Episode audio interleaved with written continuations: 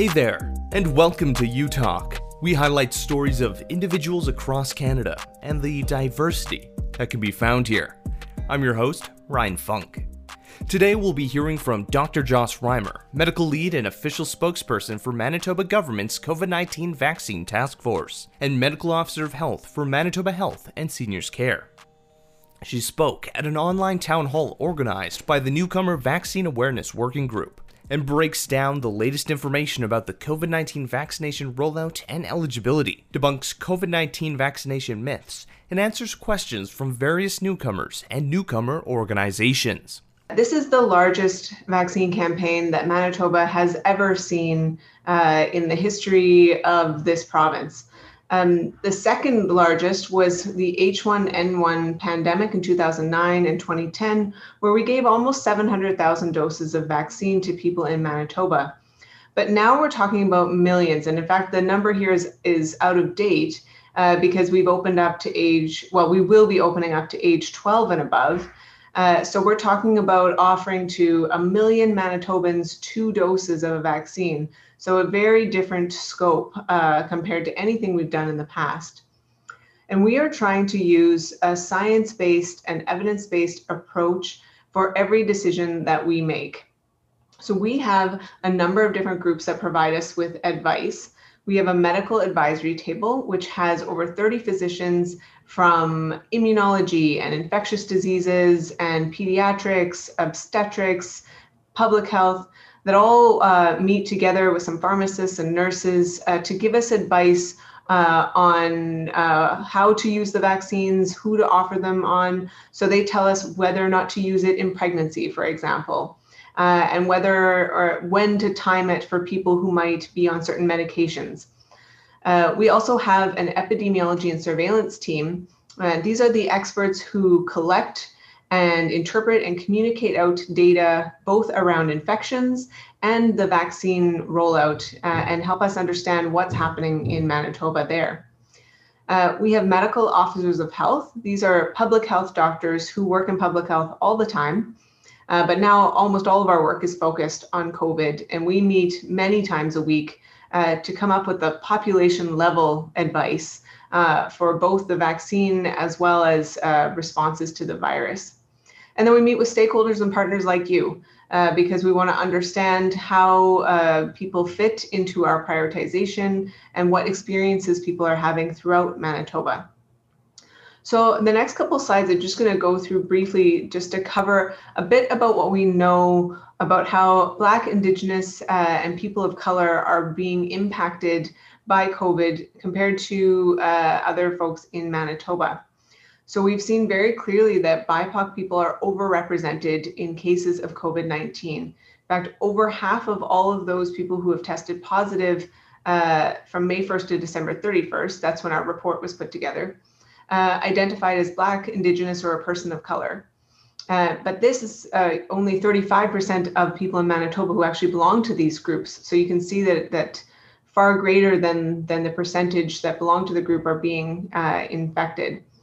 Uh, and we saw num numbers being particularly high in the Filipino community, as well as the South Asian communities, uh, on top of our First Nations overrepresentation. Um, and so, you know, these are areas that uh, we very much want to focus on and ensure that we are prioritizing for vaccine because we've seen this higher um, burden of illness a, in those groups as well. Um, next slide. And likewise, we've seen an overrepresentation of cases who work in food manufacturing, in the service industry, and in transportation. And of course, we know that uh, folks who are Black, Indigenous, or people of color uh, work in these areas more than white individuals do. So a large percentage of these workforces are BIPOC communities.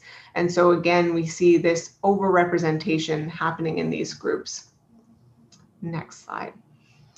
So this is why we did a community-based approach. Uh, we wanted to give first access to people who lived in areas that were high risk for experiencing more infections and for being more likely to get really sick if they did get infected.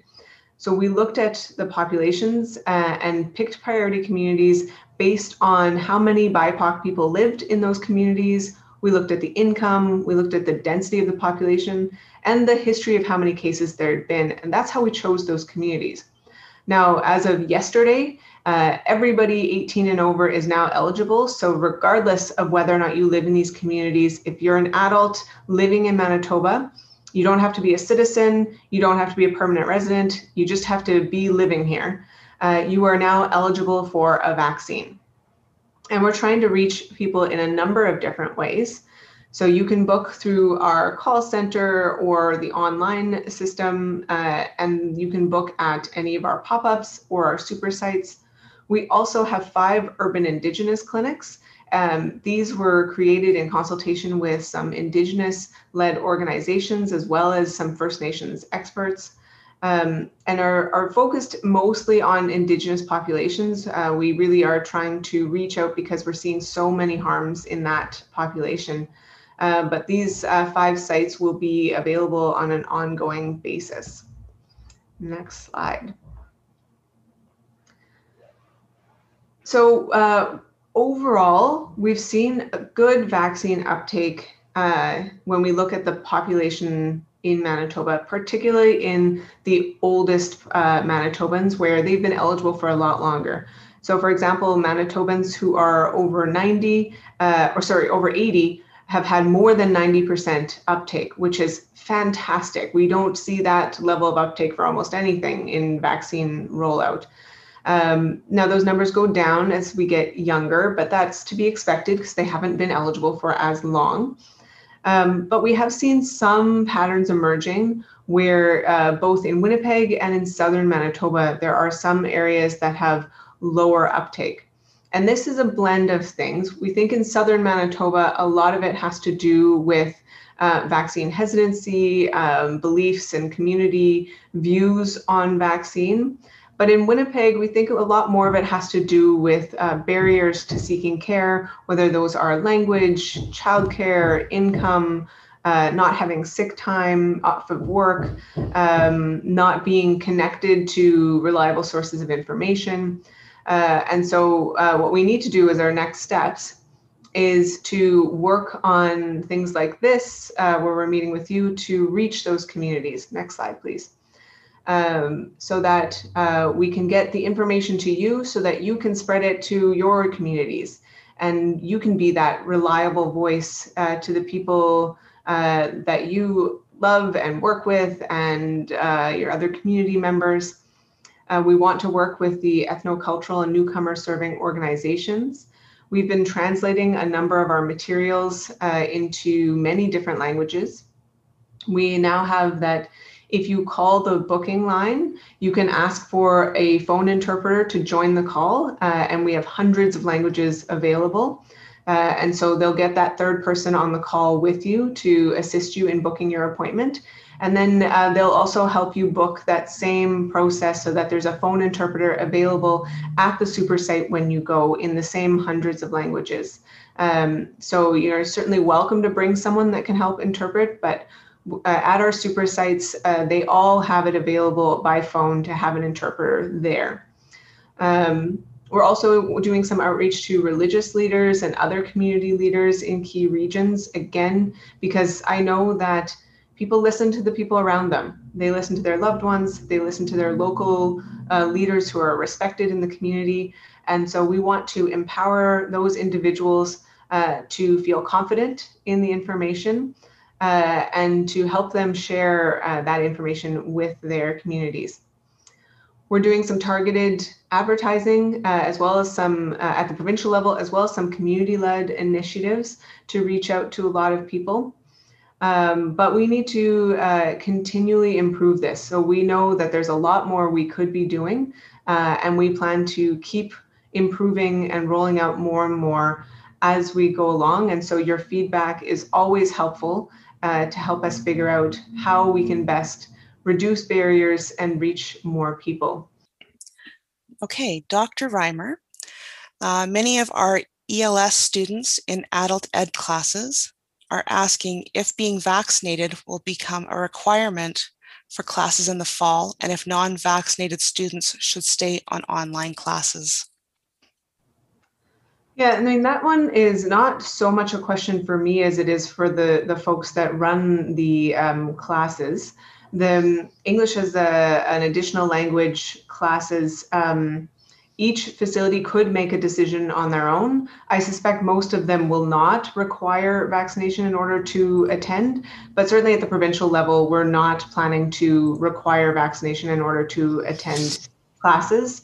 Um, so that'll be something that uh, each facility will have to make decisions about how best to run their classes with a blend of in person or um, online. Okay, thank you. Uh, you say that everyone in Manitoba has access to vaccines. However, when you are called, they ask for your health number. That's a that's a great point. So uh, if you do have a Manitoba health card, um, that uh, helps us because uh, we can we have you in the system and it's easy for us to uh, get uh, into your file and get everything organized. But it is not a requirement. So you will be asked if you have a Manitoba health number, but if you don't have one, they can still book you. You can still go and get a vaccine.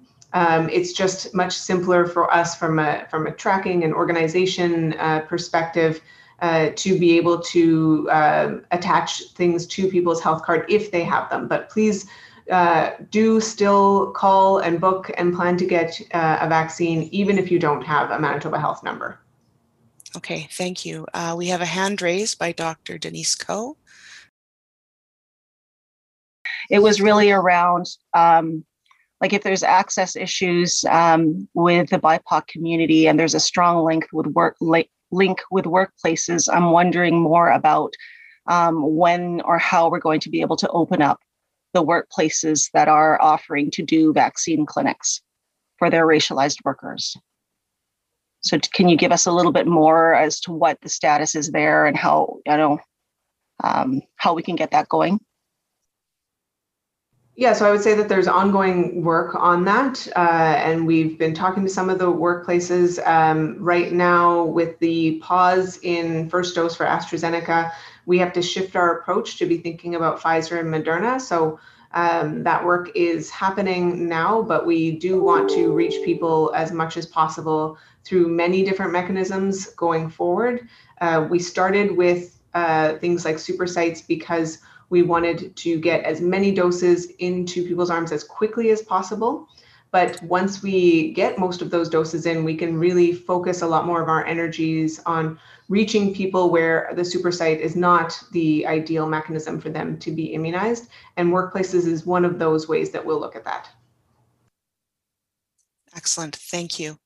Uh, question came up, how much immunity do I have after seven days, 14 days, and 21 days after my first dose?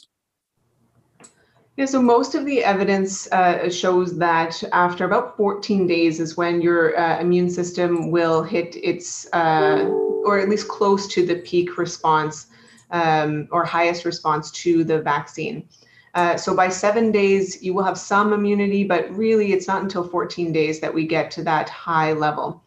We've looked at a number of different studies and seen that it's probably somewhere around the realm of 80% uh, protection, meaning that about 80% of people will be immune to the virus after receiving one dose.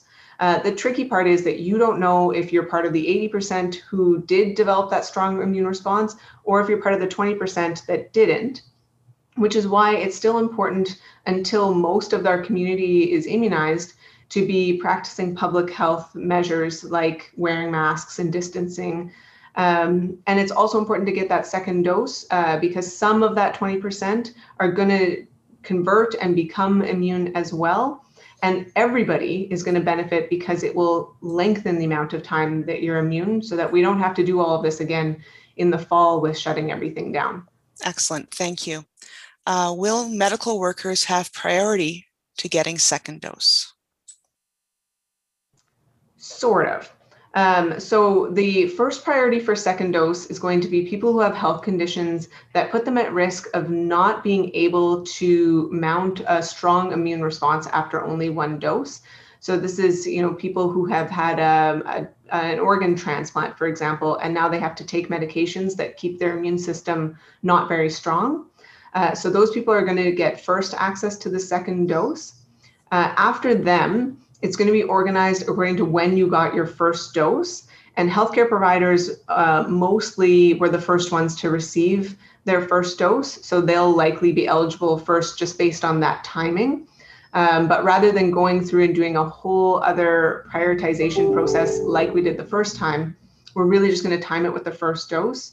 Uh, but it's going to be very fast. So all Manitobans uh, are going to have been made eligible to receive two doses by mid-July. So it's going to be much, much faster than the first round of doses was. Excellent, thank you.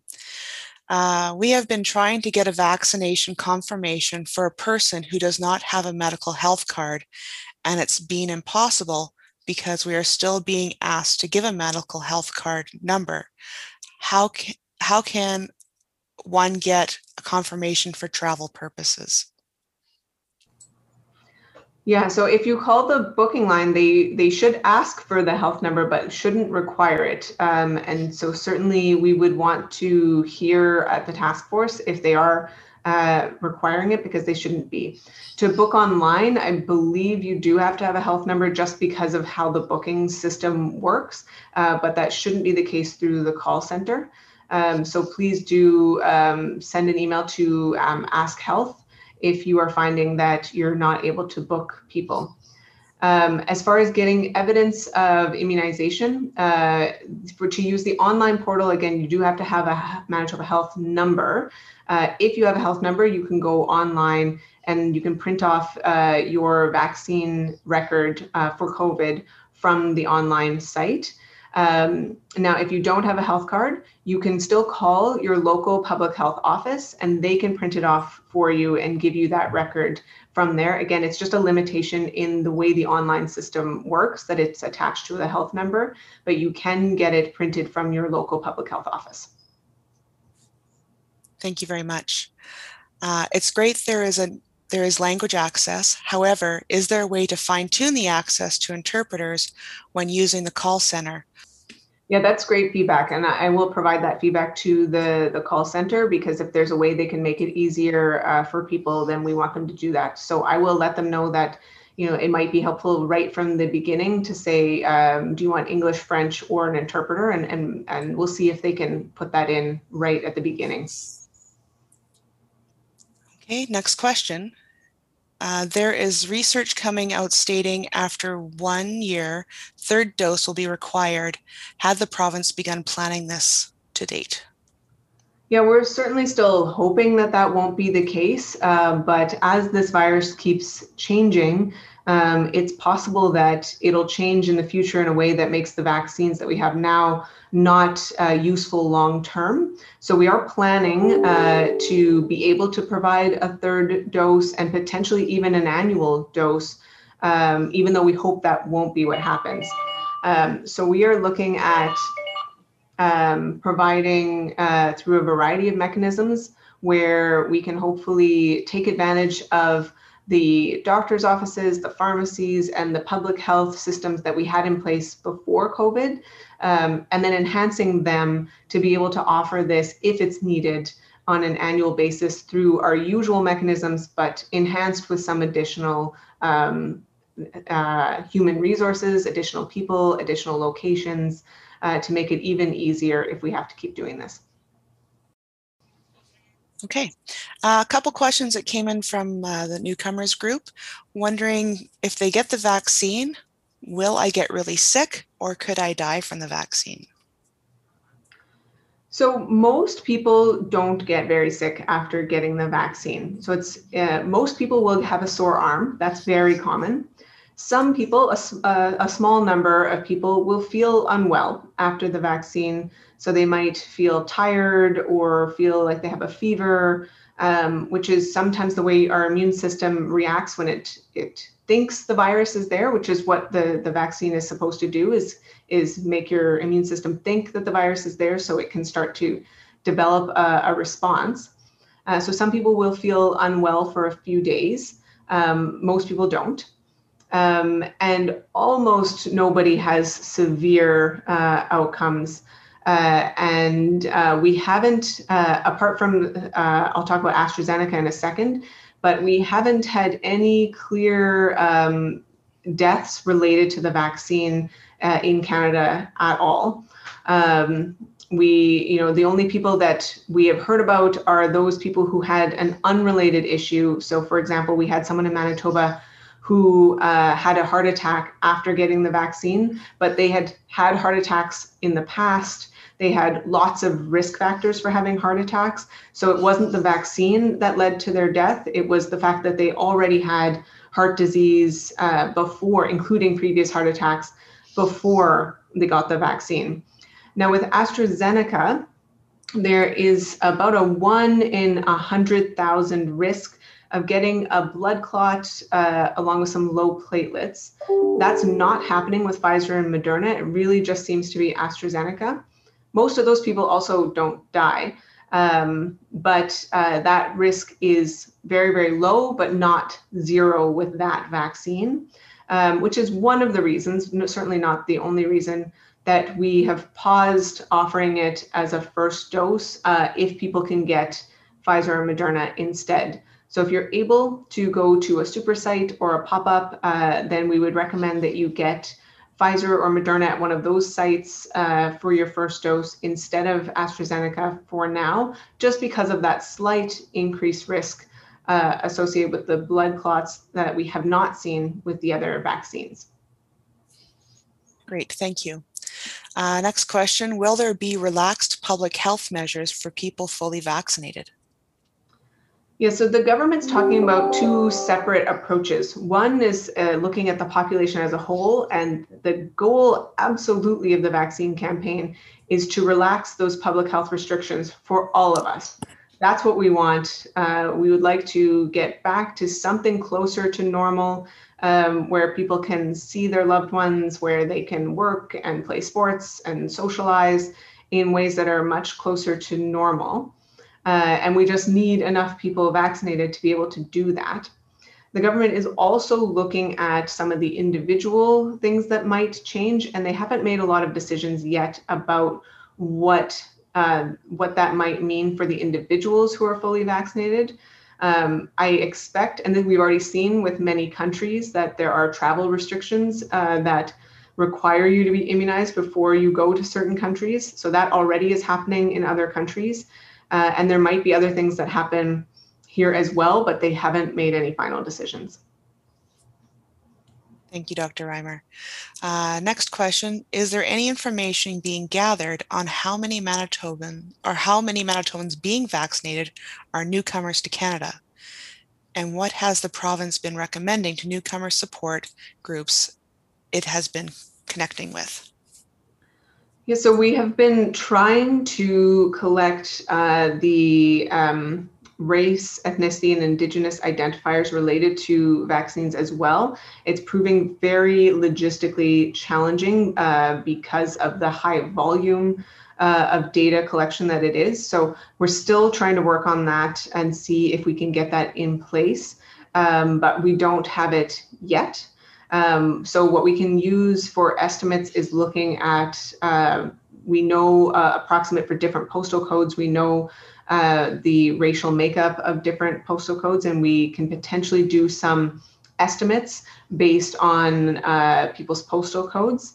Now, none of this breaks it up by newcomer versus uh, not newcomer. The only thing we could potentially do there is looking at whether or not people have a Manitoba health card. Um, and we might be able to report based on that, but we don't have uh, clear data on that yet. Um, and as far as uh, what we're re- recommending for newcomer organizations, uh, is we're really asking uh, for your help to reach the people that you work with, um, to provide them with resources and information and knowledge to boost their confidence in the vaccine uh, and help them get access to reliable information because we want to protect them as much as everybody else in Manitoba. We all uh, want to save lives and uh, prevent illness. So, uh, you know, whatever we can do with you to reach them better, uh, we want to do. Great, thank you. Uh, next question, if someone does not have a health care card, booking a vaccine uh, appointment via phone What information do they need to provide other than the basics like their name? I asked when I called in for my own vaccine appointment, and the answer was unclear, but they implied they would need some sort of papers or forms or some form of identification. So they they'll definitely ask you for your date of birth, uh, you know, your name, your address, uh, because they do need some way to make sure that uh, we're only giving one dose to everybody, or eventually two doses to everybody, and that we for dose two that we know who got what dose uh, in the first place, so that you don't get the wrong product um, or other things like that. Um, so none of those questions are meant to be a limitation to your access. They're more a way for us to know that you got the vaccine and so that we can provide you with uh, the right second dose, not provide you with uh, too many doses, all those kinds of things. Um, if you can provide uh, a Manitoba health card or a government ID uh, when you're at the clinic, that makes things the easiest, but it's not required. So um, the second best, if you can't do a government issued ID, would be any form of identification, but even that is not required. Uh, so if you don't have that, um, if you can bring even like uh, some sort of a bill or something that shows where you live, that's your third best option, still not required. Uh, so if you have nothing showing your identification, but you can tell us your address, your date of birth, your name in a way that we can figure out who you are in the system, that's the only requirement is that we can somehow identify who you are uh, in the system, but you are not required to show any particular form of ID, uh, but it does make it certainly easier uh, if you do have uh, identification. Excellent, thank you. Uh, I know there are vaccinations for people under 18 that are given in schools, which is a great way to reach the population quickly, and there may be hard to reach with this coming summer. Is your team considering going into schools with the COVID vaccine? So we are absolutely considering it. We're not going to be able to do it this school year for a couple of reasons. Uh, one was that uh, the approval from Health Canada to include youth uh, surprised us and came a lot sooner than we were expecting. So we hadn't uh, been working on the school-based system because we were told that approval really wasn't going to happen this school year. Um, the second issue is that uh, in Winnipeg and Brandon, uh, almost all students are on remote learning right now, so they're not in the schools. Uh, and even outside of the those two cities, many of the schools are on remote learning, so we can't reach most students that way right now.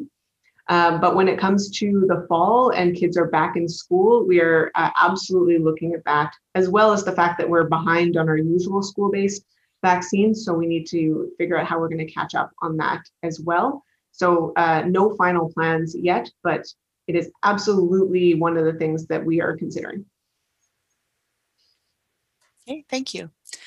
Uh, will shared health and WH or WRHA look at strengthening the relationships with service providers moving forward to combat more health concerns that have proven to be precursors of worse outcomes once an individual is diagnosed with COVID-19, such as obesity, diabetes, tuberculosis, etc. I mean, I think we always have a lot of room to improve on on prevention. That public health, uh, that's our our bread and butter is is trying to prevent uh, health outcomes, whether they're COVID or anything else.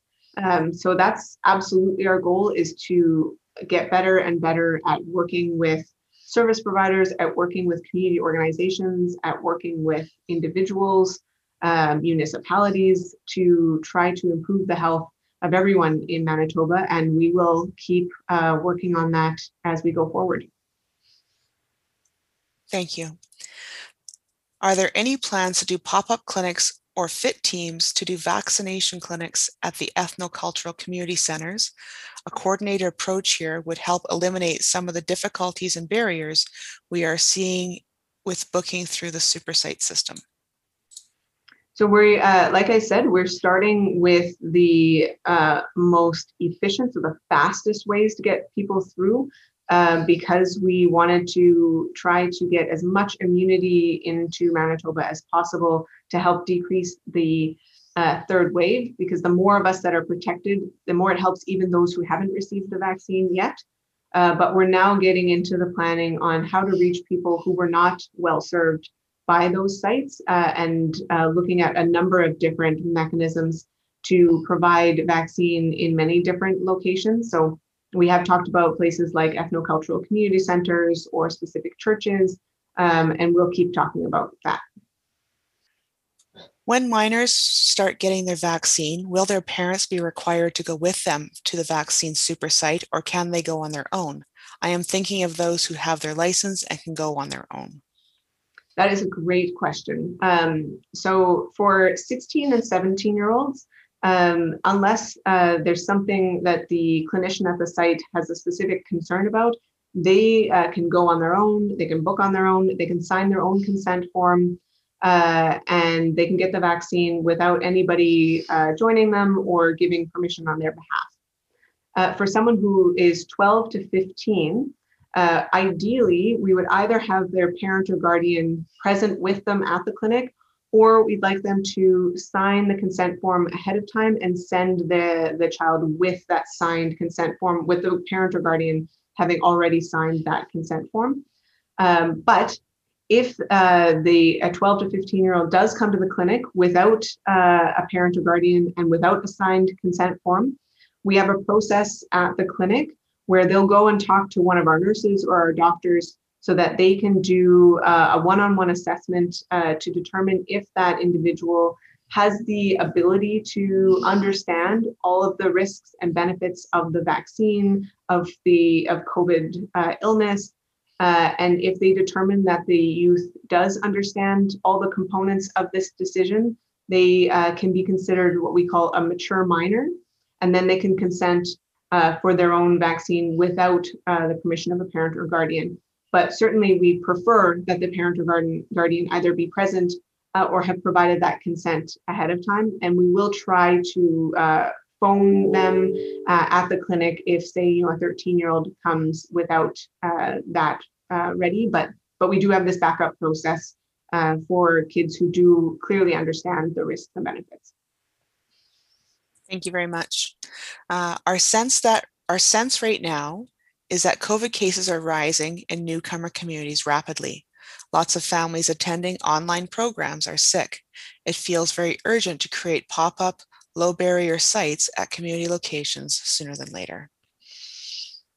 Yeah, I, I agree. Uh, you know, I think we're, we're seeing lots of cases all over and we feel that sense of urgency as well. And so our, our teams are, are very much looking at uh, how to reach so many different communities. Um, but I, I, think there's lots of room for improvement and uh, developing these low barrier sites uh, is an urgent uh, thing from our perspective as well. And, and I know the, the operations team is, is working on it. Thank you. Are there plans to provide language interpreters at pop-up and drop-in sites?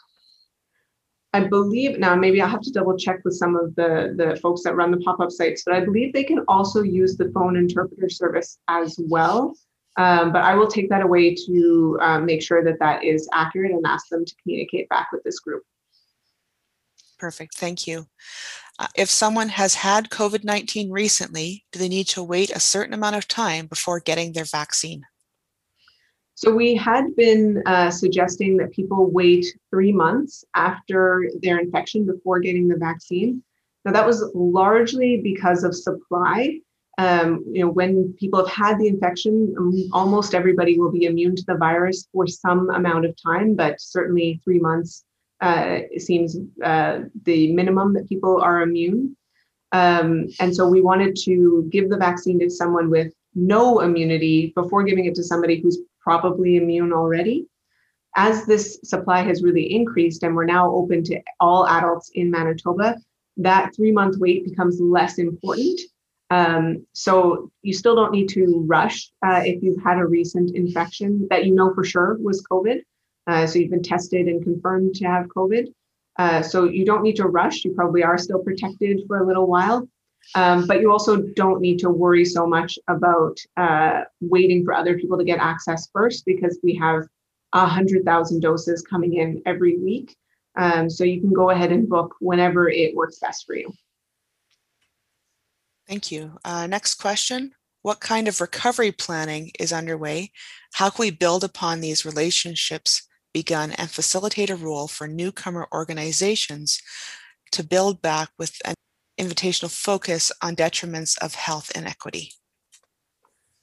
Yeah, so I mean, that's uh, a much bigger question than I'm able to answer on this uh, discussion. This is uh, ongoing work that the health equity team uh, at the province and at the regional level uh, works on all the time and uh, will continue to work on going forward. Thank you very much. next question that was submitted. Will the vaccine affect my ability for me to have children? Oh, that's a great question. So I've heard this myth a number of times that people are really worried that it's going to impact fertility or the ability to get pregnant uh, or even if uh, you know to, to have children more generally and we have not seen that come up anywhere in any country um, nobody is reporting any problems with uh, the ability to have children related to this vaccine so uh, I, I don't actually know where the myth came from in the first place but uh, we have not seen that in the trials. We have not seen that in Canada, uh, and we haven't seen it in any other country, even though we've given out you know, hundreds of millions of doses of vaccine around the world. Nobody is reporting any problems with fertility related to these vaccines. So it's been very uh, reassuring that uh, this is not going to have any negative impact on that. Um, and so we really want people to get the vaccine so that they're not at risk of getting severely ill with the virus, which can have all sorts of long term consequences if you have an infection. Perfect. Thank you, Dr. Reimer. Uh, next question.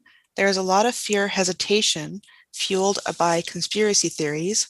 What is the best way to assure newcomer communities those, those social network goes beyond Winnipeg, that the vaccine is safe and is not attached to an evil plan that harms humanity. Yeah, and that's so hard. I know that WhatsApp has been a big source of misinformation, um, and so it's it's a huge challenge for us. Um, you know, it's uh, the first thing I would say is that you know there's no way that our governments are organized enough to be able to work together throughout the whole world and come up with uh, a plan together to harm humanity without anybody uh, like spilling the beans that this is what we're doing. We're just there's just no way we could ever do that.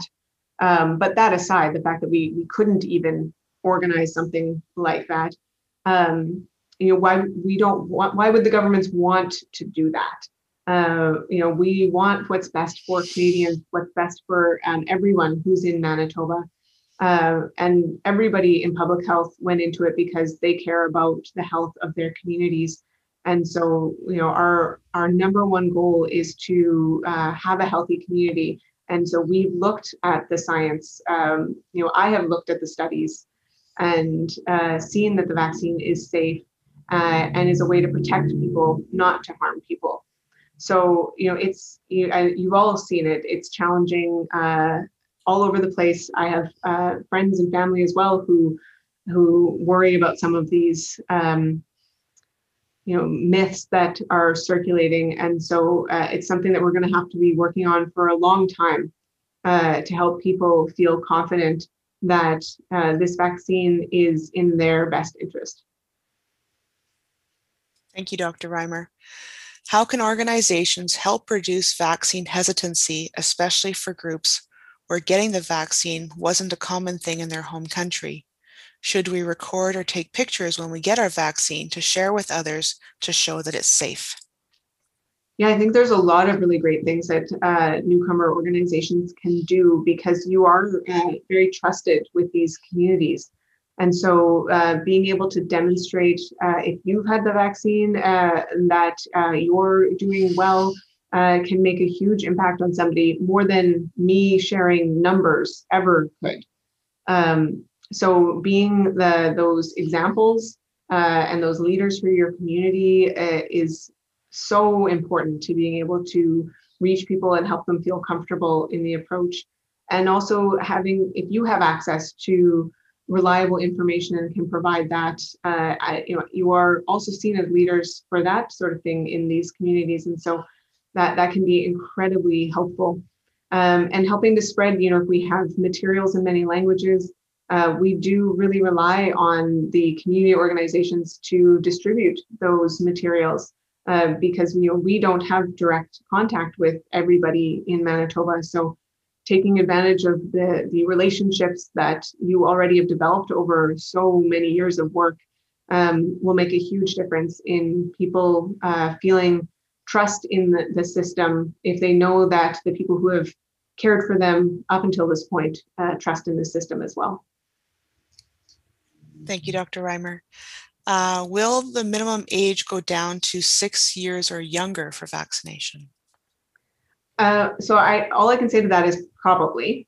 Um, Pfizer is running a trial right now for people younger than 12. Uh, I believe that they are even going as young as six months, not six years, um, but they haven't completed it.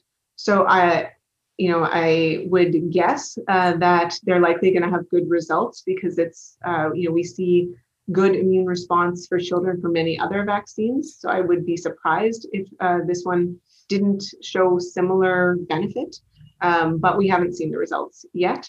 So um, I would say stay tuned uh, and uh, we'll see what the manufacturers find when they do uh, study this in younger populations.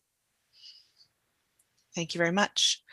Uh, what challenges are you seeing in the immigration population? What steps would you recommend to be the most effective in increasing vaccination confidence in the immigrant population?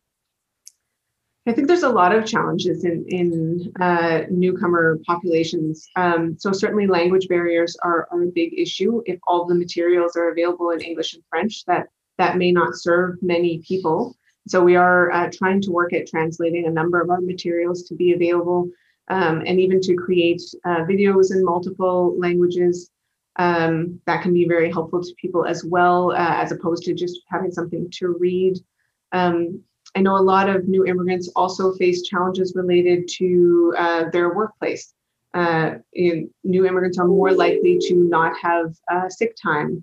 Uh, and so it can be challenging to get both childcare and time off work to be able to go for a vaccine, even if they really want to do that. Um, and then we've already talked about a lot of the, the myths that have been circulating, and uh, we heard we've heard a lot from some of the uh, members of the South Asian community about the, the conspiracy uh, theories that they're seeing on WhatsApp, for example. Um, and those are very challenging to combat uh, because they are coming from uh, networks that these people uh, are engaged in all the time. Um, and so we need to be doing a lot of different things at the same time and recognizing that this is going to be a, a longer road than just uh, sharing on our website that uh, this is a safe and effective vaccine. So we're going to continue to develop materials. We're going to continue to work with uh, community organizations and, and try to expand uh, how we connect with the organizations. We're going to uh, set up uh, pop-up sites in convenient and trusted locations for people in the future. Um, and we're going to try to keep and expand our connections with local leaders, uh, whether they're uh, community leaders or religious leaders, uh, to arm them with the, the best possible information to share with their communities. Thank you, Dr. Reimer. Uh, this will probably be our last question. If the COVID 19 vaccine dose becomes an annual thing, what will public health do to ensure the large amounts of Manitobans get it, especially since the vast majority don't get the flu shot? Yeah, and, and we're going to have to face that that challenge for sure. Uh, you know, we typically see um, about a third of Manitobans get the flu shot, uh, and we want to go much higher than that for uh, COVID. Um, so some of the things we're going to do is is ensuring that it's in convenient locations uh, at convenient times. Uh, we're going to be uh, enhancing our existing infrastructure to be able to uh, reach people in schools, in potentially workplaces, in a lot of different ways. Uh, but this is something that public health is going to have to be working on if we have to do this. Um, uh, we're going to have to be working on for years to come to ensure that everyone in Manitoba uh, sees the benefit of uh, getting the vaccine. You can call to make a vaccine appointment at 1 844 626 8222. You can also book an appointment online, along with reading some COVID 19 resources. The phone number and links are available in the information of this episode. If you have any stories you'd like us to share or communities we should highlight, leave a comment on our social media or reach out to us on our website. I'm Ryan Funk. This was U Talk, and have yourself a good one.